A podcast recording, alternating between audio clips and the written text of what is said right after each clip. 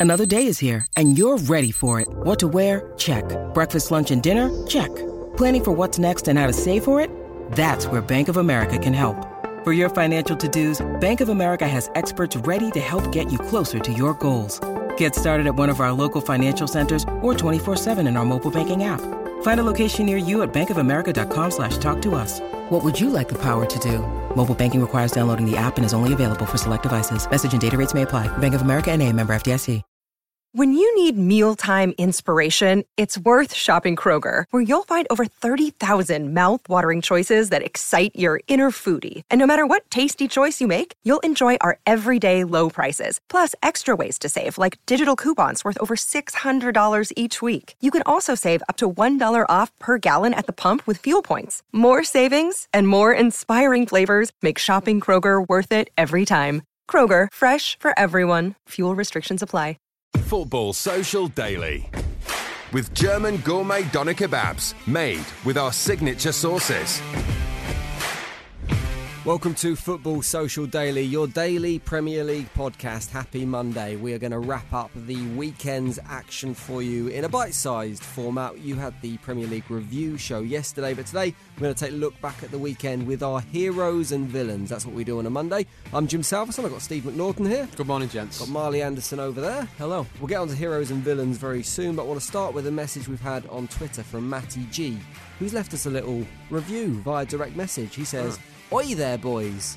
It's an interesting way to start of it. Oi! Uh, crisp five out of five stars to the podcast. Thank you very much. Listen to the podcast every morning on my commute to work. Love the diverse representation of clubs you boys bring to the table, as well as the occasional championship scoop, with myself being a Swansea City supporter. So, here's my question to you, and this is off the back of Matty G's message. He also goes on to say Leeds and West Brom look to be clear favourites for a promotion. However, I'd put a fiver on the Swans, very optimistically, to creep into the last playoff spot with a shout of being promoted, which did get me thinking. So we're at the sharp end of the Premier League season at the moment. We've talked a lot about three teams going down, but obviously with those three teams that go down, three teams come up as well from the Championship. And that does have an impact on the Premier League next season. So I want to take a quick look at who we think is going to get promoted from the Championship, why we think they're going to be promoted, and how they will do once they get here. So are they going to be a Norwich City or are they going to be a Sheffield United, essentially? So I think we can start with Leeds versus West Brom mm-hmm. because they've been the form teams this season. They're both performing well. Leeds have had their little blip, but they're unbeaten in five now, I think. So they look as certain as you can be to get an automatic promotion slot. Would we go along with that? That West Brom and Leeds look like to be the two teams that will come up with one more from the playoffs? It looks like it, doesn't it? I mean, if you look at the table, they they've got the pair of them have got a six point cushion on Fulham in third, um, Which isn't a lot, but It isn't a lot, but when everyone's beating everyone in the championship as the as they always do, it tends to be, you know, picking up six points on someone above you is not that easy because everybody mm. just tends to mm. beat each other. So it's there's not.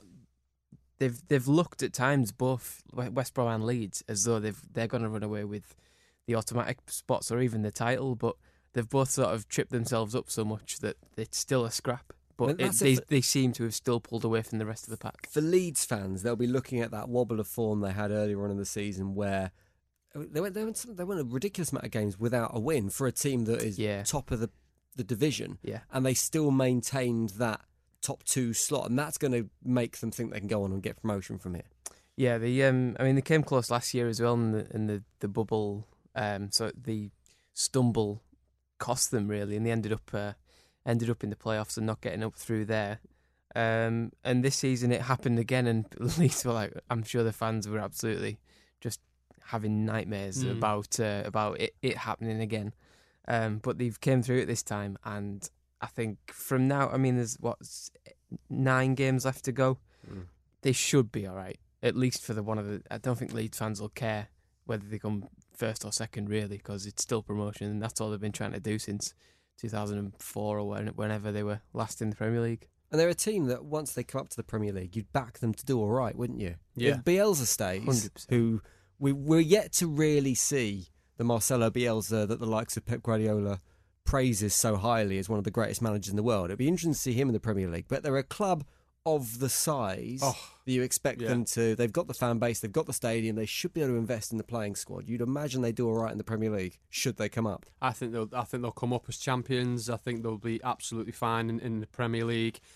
They, they are a gigantic football club with a with a you know rabid fan base with you know with the best of utmost respect. uh, Steve's not going to lead anytime soon. Yeah. but they are passionate, you know, football supporters, and um, and I think you know what they deserve it because they had a horrific time after the Ridsdale and Old Lady, you know, situation and how they essentially ruined the football club by by overcommitting. And it's took what? When did that happen? Two thousand and four, something like that was it? It's Some something like sometime around. Yeah, it could, could be wrong. Could be. we could, yeah. I mean, I'm sure Two, we'll get quoted on it, Marley, won't we? On Probably, Twitter, when yeah. says we don't know our Leeds history. But you know, the, the the football club was ruined, and them fans have suffered since um, you know since Howard Wilkinson famously led that team to Mm. you know to the championship back in 1993. Was it 92? Something like that. I don't, mate, I was two when and then things you were quoting there, 92, 93. I was two Okay, years yeah. old. Uh, I was so, still yeah, I crapping think, myself. but what's quite interesting about Still. it, I think they've got a really good squad. They've got some good players, and uh, I'd love to see Bielsa in the Premier League. I think he's a character that the league needs because we we are. From a management point of view, I think we're short on some real characters in the league, and um, they, I think they'll be a welcome addition, and I think they'll make the league stronger, and I think they'll be a better fit than, than some of the teams that have come up in the past. You know, like the likes of your Huddersfields of this world, and, and and people like that. And I think them and West Brom will do it. And then looking at the, the playoff uh, situation, I don't think Swansea's a bad bet to creep in there. well, it's Forest, they're, they're 11th now, aren't they? Yeah. Swansea. That's, it seems what it seems like way off, but there's only three Yeah, points well, Well, there's, like- like- separating there's a lot from of sixth. potential teams. So you have got Forest, Brentford, Bristol City, Millwall. Can't have Millwall in the Premier League. If we have Millwall in the Premier League, Tommy we need to Hatcher. disband future. Uh, West Ham, imagine West Ham going down I and know. Millwall No, coming up. Goat Marley. Oh. Blackburn in there, as Matty mentioned, Swansea. So there's a lot of teams that could potentially make that last place in the playoffs. And we see time and time again in the playoffs as well. It's the team that comes from outside of those four That does it. that have the form. So the likes of Swansea, if they just get in there at the last minute, that momentum can carry them through. It is, and I think you know Preston North End aren't in great form. You know, it, it was sixth. It'd be great to see Preston in the Premier League, but I think there'd be a club that would come up and bounce back down quite quite quickly. Um, Swansea are a good fit for the Premier League. I think you know no one wants Fulham back up. Sorry if anyone's listening. Any Fulham supporters, they're the most vanilla football club ever. Um, but Brentford, Forest, you know, they'd, they'd be welcome additions. I think you know Forest is similar to Leeds. They, you know, they went into the wilderness for a bit, didn't they? And they've they've had a tough time since they were last in the Premier League, and you know they- they're starting to kind of find a bit of form, and it's usually a good indicator for teams that might be fighting out next season or two. And uh, it's a, such a difficult league to get out of. It's a horrific league to get out of because you've got, you know, way over half of that league that's you know capable of getting promotion to the Premier League. So it makes for an interesting time, and it's a long, hard physical season as well because it's a 24 team league. So it is brutal, I think. But yeah, fair play. I think Leeds, West Brom, and if I was to put any money on it, mm, I don't know. Um, maybe Fulham, unfortunately. I'd go Fulham. I think hanging on to Mitrovic in January when there was Yeah. a few rumours linking him to a Premier League club. Seen how many goals he's got this season? Top goal scorer in the Championship. I don't know how many he's got. He's way into the twenties. 20 odd, isn't it? Yeah. so you'd something like fancy them to come up with a, that kind of form if he stays fit for the final. Yeah. I few wanted, weeks of the I wanted. Newcastle to keep him. It just shows was- the problem was with Newcastle. It wasn't the player. Huh? The, the problem was Newcastle Football Club. It clearly wasn't the player. Funny. What about Matty then? He's picked Swansea to go up. Do you think they have a chance, Marley? Um, looking at it, yeah, I mean, why not? I mean, they're three points behind Preston in in sixth. Who've lost four There's the nine last game- five as well. N- Yeah, nine games to go is a long way. Um, obviously, it depends on the teams above them. Blackburn, Cardiff, Millwall, and Bristol are, are in the uh, in the seat ahead of them, kind of thing. Um, but I'm, I'm looking at looking at Bristol City in seventh. They're seventh in the league. They've got a minus two goal difference. That's absolutely mental. Like, how can you concede more goals than you score and be that high up the league? That just shows how No wins in weird five this league either. is. It's it's so strange. Yeah, Lost the last but, three. But they're you know, the, the, Bristol have never had a you know club in the Premier League, have they? And I think it needs to stay that way. I can't stand Bristol. I don't know why. right, Why welcome to you- Monday's why- offensive. Yeah. Sorry. You you two are just trying to alienate large portions of the population as much as possible. I think if you look at the championship, what surprises me at the moment is the amount of quote big clubs end quotes that are in there. Clubs that you associate with being Premier League football teams like Leeds United, West Brom, Fulham, Forest. You associate, I associate with being a Premier League team Yeah. as well. Showing your age there, Blackburn, mate. Swansea City, Derby County, QPR. I mean, there's some big old football Wednesday. clubs in the Championship at the moment, and it just shows. Stoke, everyone. Yeah, it just shows Middlesbrough how- nineteenth. how difficult Hull. that division is, and it shows the Crazy. potential crisis that the clubs that do go down, if a West Ham, for example, go down, who are another club that you associate with being a Premier League club, Mm. if they go down, it's not that easy to come back up. It is a tough league, and it is always massively competitive. You don't get any teams running away with 22 points at the top of the Championship table any seasons. No, Exactly. And, and Hull City, uh, have you seen Hull City as well? You know, no win in six is the, the two points outside the relegation zone. That'd be cataclysmic for Hull to go down. Yeah, I mean, look at look at Leeds. How long it took them to come back? They, they had to go down to League One before they could start rebuilding. Like the financials of the Premier League just ruined them. Obviously, there was ownership issues as well, and And overdraft so, issues. So much stuff we can talk about on about eight different podcasts to, to cover everything that's happened with Leeds in the last fifteen years. But now they're they it's a it's I don't know if anyone watched the Amazon documentary on on Leeds uh, No. Leeds United till I die. I think it was called. Brilliant, Was it brilliant. Um, better just than the City one? Yeah, because you because you know what you know what happens at City more than you know how Leeds works. Because Leeds has been such a, uh, sh- a ship that's been all over the place. You know, Mhm. everything's been been everywhere. But since Radrizzani came in um, and took over from Massimo Cellino, who was a genuine nutter, um, Radrizzani's sorted it out, and he's got he's got the backing of of people who have money, but they only have a certain amount of money, and they basically had one shot last year at, at getting up because they need the 170 million from the Premier League to to run to run the club basically. Um, and they put Bielsa on a massive wage. It was a massive gamble to to have him. Um, and then they were kind of fortunate that Bielsa, when he quote unquote failed last season to get them promoted, he he still fancied the project and he still believed in the project to come to stay and give him another year because he only signed a one year rolling contract. There was no, um, it didn't just end. It wasn't a, a cut out one year thing. It was a, it was a, a chance where they would go every year and say, right, do I still fancy this? Because he was on a huge, huge wage and he still is, and it looks like it's going to pay off this year. And that's why, if they do, if they didn't come up this year and they blew it this year, for the next five years, they could go back to where they were. They, they'd Yeah. have to start selling assets. They'd have to sell the Mm. best players like Kalvin Phillips, Patrick Bamford. These players would all have to go. The wage budget would have to get shrunk, um, and the manager it- would have to Mm. go as well. So, I think a lot of Leeds fans would be happy to sell Bamford though. well, I'm just thinking of players that that will call um, bring big wage, uh, big transfer fees. So they'd have to start asset stripping, which is Mm. obviously not what they It's going to be very nervy for them, being as though because they've got a lot of pressure on, like you say, to do it. yeah.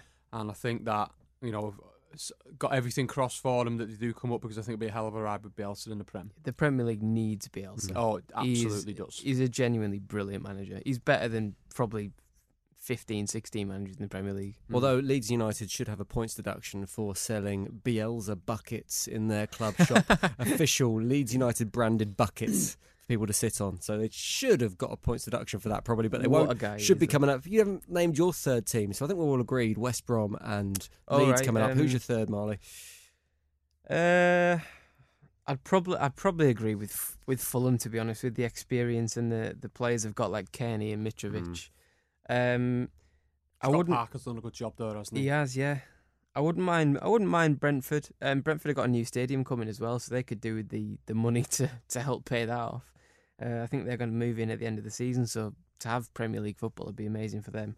Best crest in the football leagues, Brentford. Brentford. It's a really good crest. They've got a little B in the middle. It's cool. Uh, right, there we go. Let's let them promoted on that one aspect and that one aspect alone. Let's move back to the Premier League. Let's talk about our heroes and villains from the weekend. A look back at who deserves praise and who doesn't across the weekend's action. You can go first, Steve, on this because yours and mine for heroes is kind of connected. So you can nominate yours and I'll chip in with mine in a bit. Okay, so this might surprise some of our regular listeners, but I'm going to go for Bruno Fernandes as, as my hero, uh, who obviously plays for Manchester United. First time you've ever done a hero that's not a Liverpool player, I think. I don't think that's true, Jim. That's uh, absolutely slanderous behaviour. Um, It's usually Trent's the best right back in the world. All right, Steve. just for our listeners, Marley sat in the studio with a T-shirt that says "Legend" on it. I am. Yeah. I have done no washing this weekend. Uh, I'm going to go for Bruno Fernandes because uh, first and foremost, he looks he looks a great player. You know, re- so technical, really gifted. You can see why United have spent the money on him, but also the overall arc of the story is the fact that he's had such a positive impact on that team since he's arrived. He's been involved in a lot. He's got that midfield ticking. I think him and Fred look a decent partnership, you know, in there and it just shows that when you get a transfer right, it it can lift the whole spirit, it can lift the fan base, and I think he he's done really, really well at Man- Manchester United. I was going to say Man City then. Uh, he's done really, really. They could do with him. Um, he's done really well, and I think you know the free kick for Martial's goal yesterday, which yes shouldn't have gone in, it should have been saved by Ederson, but he's got that kind of almost mercurial talent about him, hasn't he? You know where he is going to be kind of pulling the strings and being and coming up with the man. Just that vision to do something Oh, a little bit different. yeah. I mean, that might have been off the training ground, it might have been practice, but just the vision to go see the opportunity and go, I'm going to make this and make that decision and have that connection with your teammates is something that United have really lacked. He has. He's come into the Premier League as well from from let's let's face it, not a particularly strong league in, in the Portuguese. Uh, you know, is it called the Premier Division over there? Is it something Primeira like Liga, I Primeira think, yeah. Um, he's come from there, so it's a massive step up. He's playing in front of seventy odd thousand people every week at Old Trafford, and he has took it in his stride so well. And some of the some of the, the moments that we've seen on the pitch from him, once he's got a full season under his belt, I think United have got a really special player. And fair dues, you know, I give United a lot of stick on this podcast, being a Liverpool supporter, and I think that you know, massive well done to everyone involved on getting him in because he's he, he looks phenomenal. I agree with you 100%. And I think we also need to give credit to my hero of the week, which is Solskjaer, who Okay. is someone who I've given a lot of criticism through over the last few weeks and months, mm. saying he's not up to the job, as a lot of United fans, I think, have as well. Even though he is a club hero, he's been maybe dismissed as a top flight manager, but he's really turned it around at Manchester United in the mm. recent weeks. They're on the best run of form they have been since he first got the job. So there was that run of 11 games that culminated in the PSG game that got him the job. They're currently on 10 games undefeated. So they've won seven, they've drawn three.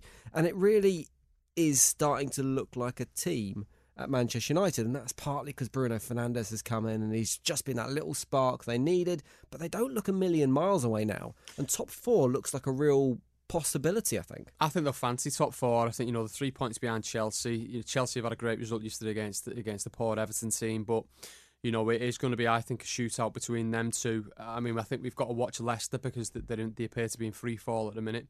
You know they've not won a, won in four games, so I think. United will fancy it because suddenly, like you know, even though Leicester have got a game in hand, you know, the, the five points doesn't seem that overwhelming, you know, to overturn when they've got nine games left to do it. And I think for Man United, if if Solskjaer and, and the team do get in top four this season, because it will be top four, because this Man City nonsense is going to go away at some point in the very near future, and uh, that'll be a remarkable achievement for him if they do that. And I think he, he deserves a pat on the back. I'm still not 100% convinced on him. I think that if with a couple more shrewd signings, if you've got a stronger manager in there who's more tactical, who, who can speak to the media for a start, um, I think that that would you know get them back in the mix. But the one thing he has done, Marley, is that Manchester United team seem to be playing as a unit now. There seems to be like a togetherness there, and they are playing for Solskjaer. Yeah, um, that's that's the thing that's impressed me the most. I was thinking, I was thinking yesterday. Um, the one thing that's always impressed me about Solskjaer, whether they were losing or winning or drawing, is the fact that he he plays many systems of football. He he changes things. He doesn't just stick to one and and go, right, lads, we're playing four three three, and if you can't fit into it, you can't fit into it. Then it's a lot of managers do that, and then eventually when things start going a bit bad, the players go, well, this guy's just having us play like this every week. We're never going to change. And I think his flexibility is one thing that's kept him, um, kept his head above water because it, it did get tough, and he was always trying new things. He was trying Daniel James in a in a, a two up front like la- yesterday. Yeah. Well, just to just he, it's not his best position, but he, it's where he can use his pace, and that also allows Bruno Fernandes to play in his preferred number ten position behind the two um, the two strikers of Martial and, and James, and that's what I, I really liked about him and his his way of of thinking is um, if this isn't working, I'm not just going to stick with it because it's not working. So let's try something else. Whereas Jose, well, wouldn't he stick with it, wouldn't he? He would, yeah. Um, and I don't think he's as good as a manager as Jose, but he's got a long way to go to do that. But But he's at the beginning of the journey He's rather the the end, end. exactly, isn't yeah. Because you can see the end in sight with Jose in this country, can't And I you? think that's yeah, I think it got- was. I think it was 25, uh, 15 years ago today, or something that Jose ran down the touchline at Old Trafford when he got Porto to Wow. the. Was um, really? I think it was today. It's Yeah, a lot happened in that time. exactly. Yeah, and you that have to give that was the start of his journey. You have to give Solskjaer credit for that development. And Absolutely. the fact he, he has managed Molde and he has managed Cardiff, and that's kind of his big jobs. But he's coming to this Manchester United job with a lack of experience, and he does appear to be learning and developing, and he is bringing Yeah. the squad forward. And I looked at, I mentioned the PSG run that got him the job in the first place, and I was wondering, is it the same situation? Because I think when you look at the stats ahead of him getting the job full time in that run of 11 wins, they didn't deserve a lot of those victories. Like if you look at the expected goal ratio, which I know is a bit of a modern day fascination, but they were outperforming their XG every single game pretty much. So arguably shouldn't have won it. It's not the case this time. If you look at it the other way, there's only one game in the last run of 10 where they've outperformed their XG, and I think it was the Chelsea game Mm. where they won 2 0. So this time, they actually do deserve those victories. And they are actually playing better. I mean, you might argue that they didn't deserve to beat Manchester City at the weekend in the derby. And when you look at the possession stats, for example, I'd agree. it's, didn't you know, agree. it- it's just sort of chances, didn't they? They punished Man United, uh, sorry, Man City for mistakes that were made on, on the pitch. I mean, Ederson had a shocker yesterday, but for me, I'm I'm quite interested because I think if Solskjaer finishes the season strongly and gets him in top four, he'll be backed again in summer, Mm. and I think he's got to make a really good start because this could be the making of the guy. He's had a lot of stick off, you, you know, myself as well, Jim, and um, you know, if if it could turn out to be a masterstroke to appoint him if he can figure it out this time and make them competitive next season as well. Um, and I think he'll be watched this space because I think if he can make a signing of the Fernandes level that has the impact on that team, you know, who knows where it's going to go? Because there is some, Yeah. some movement and shake, shake, shakers there, I think, at, at Man United. Yeah. There's a story in the paper today with Solskjaer saying that he needs two or three new signings to be considered title contenders again at Manchester United. Do you think that's a fair assessment? Two or three would get him to that level? Um, I think they need another striker. They need another left back. Yeah, left back's a problem for I think they need another centre midfielder of of some kind, whether that's a defensive one or a, a box to box one to go with Fernandes or possibly replace Pogba. I don't know. Um, but yeah, other than that, I think they've got a good enough team to They're not a million may- miles away, maybe are they? not challenge because of. I think that depends on how good City and Liverpool are next Mm. season, rather than Who will whether they as can well. gap exactly. Like they're so far behind them now. You've got to assume everyone will do the same in the summer in terms of they'll all strengthen, so everyone should get better. Mm, City especially. yeah. Um, Well, it's interesting with City, isn't You it? know what I Because mean? what's It's- going on. yeah, You know, without going into too much detail on yeah. it. But I mean, going back to, to Bruno Fernandes, I think if, if any club ever needed one signing to hit the ground running as much as Man United did, I can't think of it. No. because they. If imagine if he'd flopped, imagine where they'd be now. Oh, like they'd probably be like eighth or something. exactly, they'd be they'd be back where they were, you know, before obviously before he signed, but fifty five million down the drain as well. But he's he's smashed it and he's doing well, and all of a sudden everything's happy at Man United again now. So They've just got to be aiming for top four again next season. I think you know if they finish fourth this season, because you know a, a brave man would, would put Chelsea and Man United as top four and take Leicester out of it. I think, but I think if Hmm. all of a sudden Leicester Villa tonight is quite a big game, is it? where, where's it at? I think it's at Leicester. Is it right? So Think. they've got that in the favour. If they can get a win, they need it because, like I said, no wins in four, and you know that'll get everyone feeling a bit better. It'll get them on fifty-three points, and it's interesting. But fair dues to Ollie, Jim, your hero. My hero and yours is Bruno Fernandes. Two reds for heroes. Are we going to make it a hat trick, Marley? Are you going to go for David De Gea? Uh, no, I'm going to go for a blue. Um, Who? not a blue, not a City blue, All right, a Chelsea blue. okay. Um, Billy Gilmour. Oh, jumping on the bandwagon. He's, what, a, what a little player he is. yeah.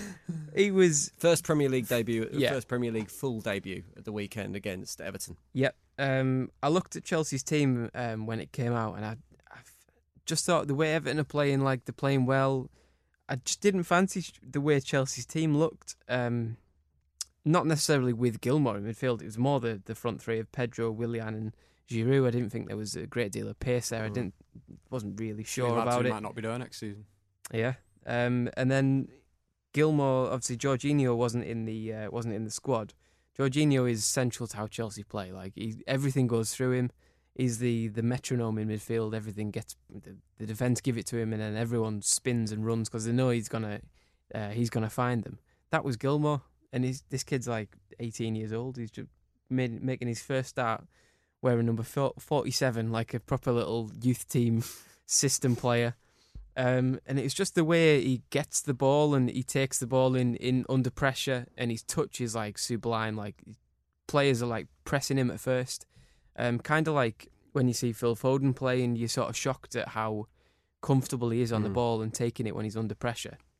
He'll take it. He'll know exactly what he needs to do, whether it needs to be a first time passer. He can turn half turn one way or the other and create himself another couple of yards to find a pass. His range of passing was fantastic. He got his foot in, which always impresses me because he's about five foot eight. He's only a small, slight guy. Um, he's not your typical defensive midfielder in terms of physicality. They're usually big, big lads. You think of people like Matic and McTominay at Man United, those kind of big beastie Oh, guys. okay. Fabinho, Yeah, Sander yeah. Berger, all these people, all these big lads, and there's this little Scottish kid absolutely running running rings around Mm. everyone at Stamford Bridge, and it's his second uh, man of the match performance in uh, in two weeks, Well, uh, we in two games. He's played against Liverpool and did it. We said in the Liverpool game it was his like assured confidence Yeah, almost that made him stand out. He just looks he doesn't look like a player making a debut. He looks like a player who's been in that team for 3-4 years. yeah, and it just proves how good Chelsea's youth system has been Mm.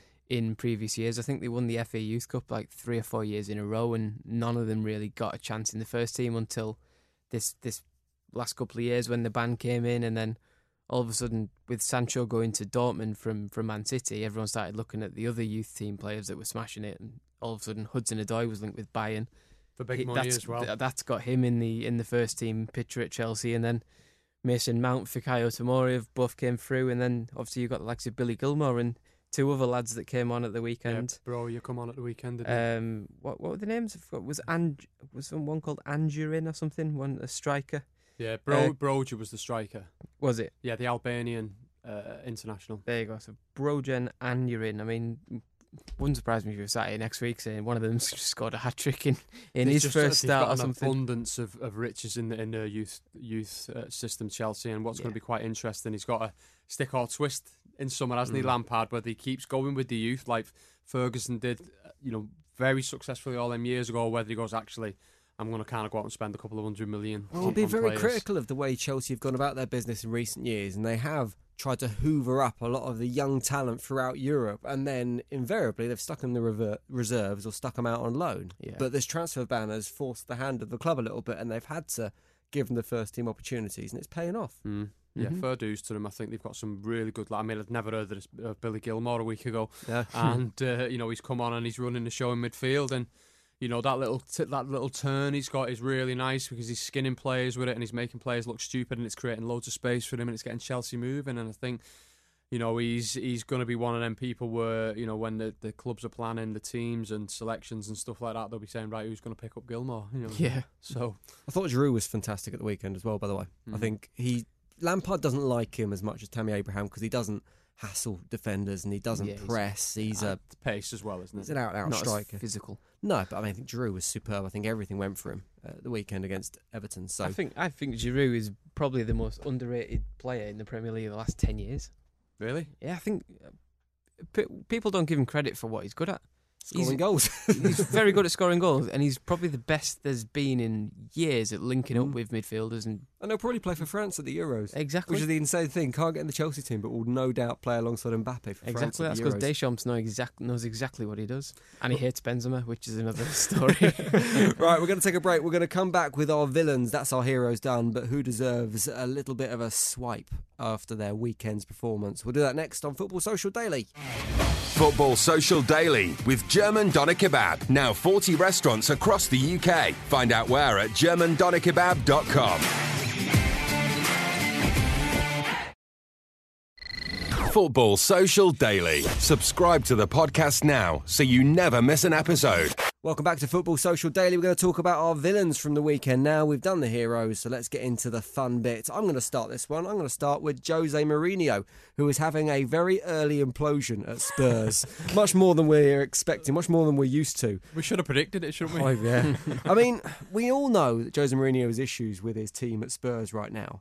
I've no idea what his problem is, though, but when you're playing Burnley and you start five centre backs I don't think I've seen a manager start five centre backs ever since Tony Pulis. yeah, maybe. I mean, you might have thought when you looked at the team and it had Alderweireld and Sanchez and Tanganga, yeah, and Vertonghen all playing at the back, you'd go, well, Eric Dier clearly is going to play a midfield role. No, he was another centre back. We're going to have five centre backs without any fullbacks pushing forward or anything like that. And the weirdest thing about this whole scenario with Mourinho playing five centre backs is he doesn't have problems in defence that's not where he's got his injury problems at the moment. So he could have afforded to play a fullback or a wingback or something a little bit more offensive than he did. And then you think, okay, so maybe he was trying to combat Burnley's massive attacking prowess. And then he failed with that as well because in 23 minutes they had nine shots on goal. So I don't know what he was doing. Was he trying to make some kind of point? Was he genuinely setting up tactically to counter Burnley's attack? I've no idea, but whatever it was, it didn't work, and Jose Mourinho is definitely losing the plot. I just think it's you know if, we we had a Tottenham fan in the studio with us now, who could give us a bit of inside scoop, he'd say that when Tottenham are going to Burnley away, that's not the type of team that they, they want to see. No, I think any Tottenham team wouldn't, any Tottenham supporter, sorry, would be thinking actually if we stick three at the back, we can have a real go at these and try and kind of you know get a, a bag full of goals because Burnley are very route one. you know, if you stop the big man up front uh, and stop the balls going in over the top to him, you're halfway to kind of getting your three points there, mm. aren't you? Which I and, guess was probably what he was thinking with maybe the four centre backs, four big lads who can yeah defend set pieces, potentially. But we're talking about Chris Wood, not the Mountain from Game of Thrones. you know, hey, if though... he if he had a football contract, if he had a pair of football boots that fit him, I think he, Sean Dyche would sign yeah, him immediately. Exactly. Yeah, yeah, yeah. Mountain, Mountain, don't be a. but I just think it's all imploding at Tottenham yet again. It's another season of failure at Tottenham. Uh, I, I, I, don't think fancied him to get past Leipzig this week in the Champions League or, or that when, whenever the week is they've got that. And Jose is his prickliest and and the wheels have fell off. It. He looks like he's aged ten years. Uh, you know when he's doing his press That's conferences. That's just that dodgy haircut. And, barber gave um, You know, rightly or wrongly, he's gone into Ndombele big time at the weekend, hasn't he? Which is never. I think even if you've got something to say to the player, I think you know you're going to say it in a meeting with the player, or you, you know you don't throw him in under the bus in front of the media for me. I think that's that's management 101, isn't it? And um, I think you know Tottenham are, are, are, a bit stuck now because Levy will be reticent to sack him in summer, but which I think he's probably he, there's, there's, grounds there to warrant sacking him. And um, because of the financial side of it, we know that Levy doesn't want to pay Mourinho 20 million quid to get rid of him mm. or, or, whatever, uh, you know, would would be required on the last two or three years of his contract. But he is he's a manager who is is woefully kind of dated now. The, the, game's moved on. You know, f- football's moved on, systems have moved on, approaches have moved on, and I think it, he's you know putting five centre backs across across the back against Burnley away is just a woeful indictment of where is he is as a manager in football. When was his last successful job?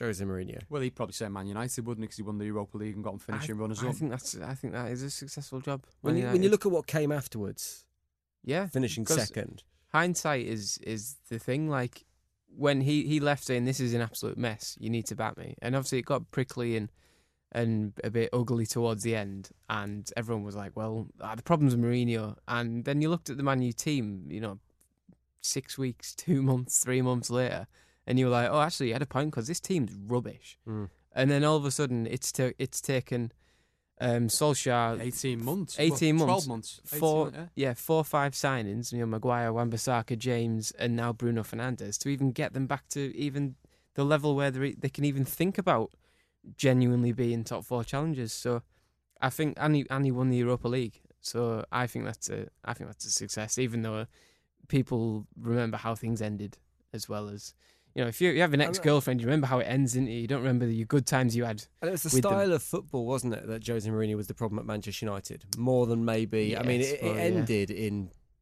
bitterness and Because he was doing what he did at Tottenham at Burnley at the weekend. yeah. That's what I'm going to see. Fans don't want to see it. Are we going to see the same situation at Spurs? So Jose Mourinho will eventually leave. That will be an aggregate for change. The board will go. We need to make a difference. They'll bring in an ex. They'll bring in Glenn Hoddle.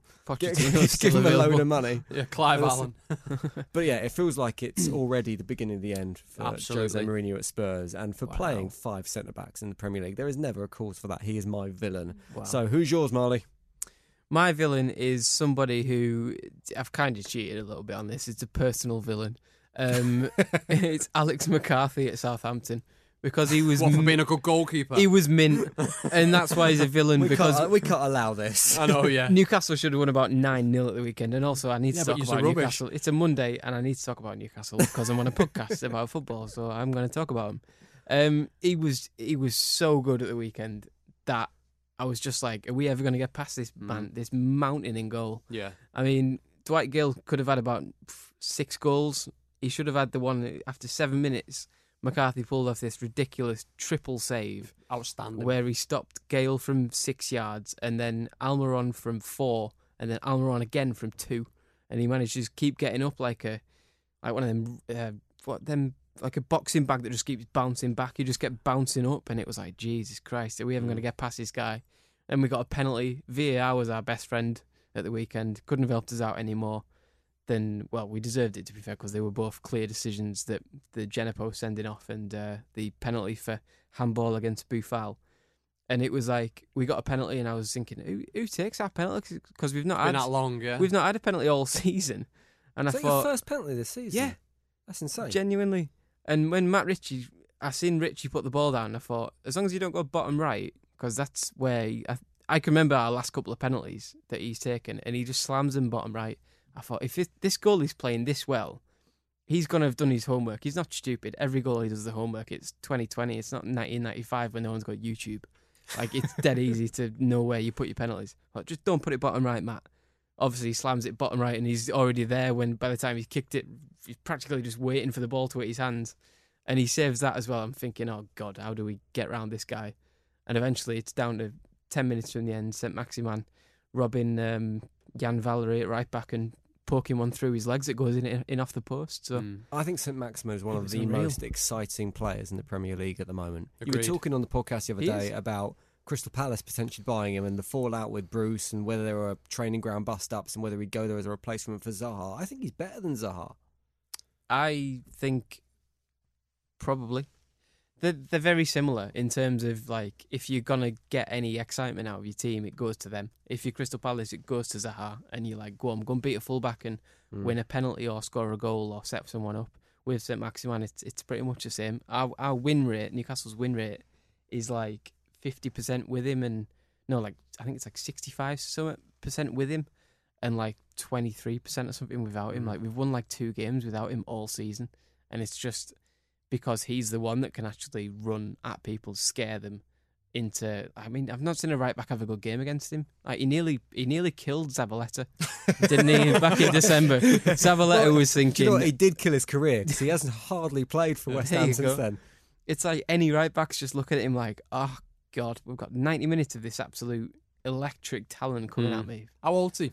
22, And what did you pay for him? 18 million. And where's he going in the And summer? where's he going in the summer? uh, yeah, that's that's that's the next thing, isn't down it? Really? down the big market for a party. Uh, yeah, That's he's only really superb player, he's superb player, and very exciting, like you say. And I think Once he starts putting up the numbers that people expect from wingers these days, as in five, six, seven goals and ten assists, then we're then we're getting worried at Mm. who starts to look at him because yeah. but I think the feelers will be out for him already. Myself, I think that possibly. um, you know suddenly he's in the conversation with, and he, even though that they're very different players physically, he's in the conversation with Traore from Wolves for me as someone who's kind of that explosive and yeah. He's got that pace and he's got that skill, and he's a character as well. I think that might kind of maybe put some clubs off a little bit. You know, the fact that he is a bit zany, uh, and he does do. Uh, you know, he, he, I mean, if you follow him on social media, it's uh, it's a riot. you know, He's and uh, great I think media. that i- i- you know, I think Newcastle have got to enjoy a player like that while they've got him really, and I think if you can keep him in summer, that'd be a great, almost equivalent to a great piece of business. One Mhm. more win for the safety. I reckon what thirty-five Yeah. points that'd take you to thirty-eight. That would probably be enough this season. It was a bi- it was a big game on on Saturday. Yeah. I was thinking if we don't win this, like it's just it's a real indication of where we are in terms of we're battering. Like we've got this new system now where we we are a bit more attacking. Um, and against Southampton, it was working, but we just weren't getting the goal to go with it. And I Mm. was thinking, if we don't score after battering teams, is it going to suck the sort of the the belief out of the team that they are good enough to go and score goals and, and beat teams? Um, but that that three points, I think we need we need another three to be to be certain. But if you look at who's down there, everyone seems to be beating each other. No one's six weeks ago, everyone was kind of in form, and then like Watford beat Liverpool and then got beat at the weekend with a, a pretty poor game. Brighton can't win. Southampton are on the slide.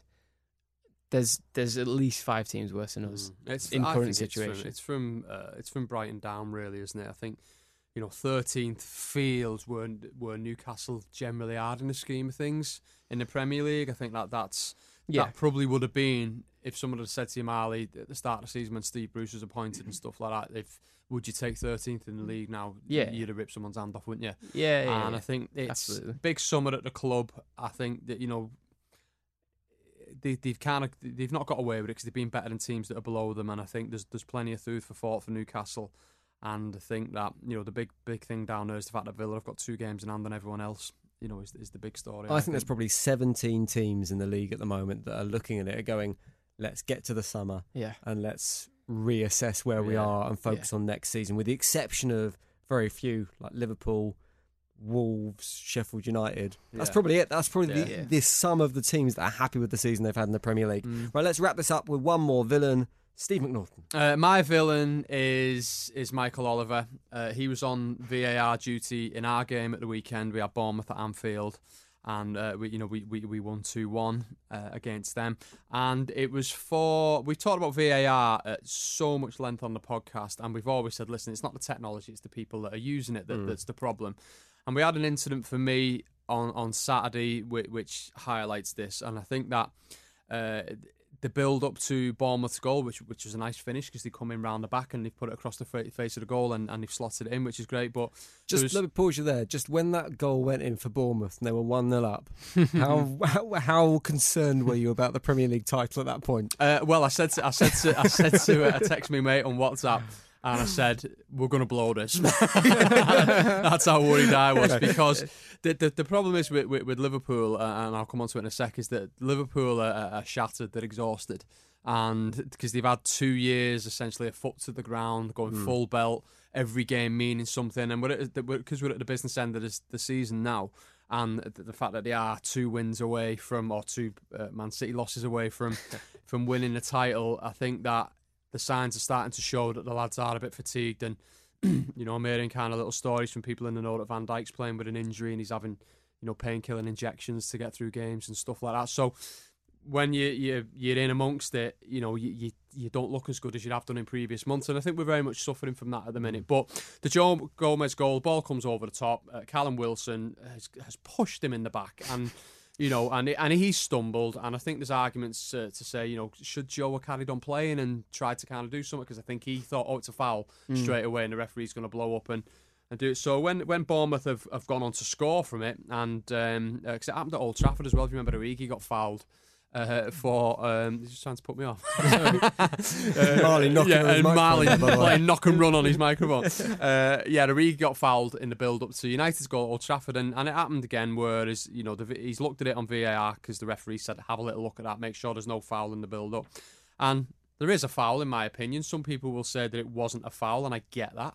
Um, but Michael Oliver's had a good look at it and said, yeah, no foul though, he can give the goal. It's like even Peter Walton, you know, Mhm. in BT was saying, mm, I'm surprised he's, he's given that. And I think some of the, I didn't have the benefit of seeing it on TV, but I think some of the pundits have said, well, yeah, that's a foul. Uh, It's you a hundred million percent a foul. and um, Would I you just- be bothered about it if VAR didn't exist?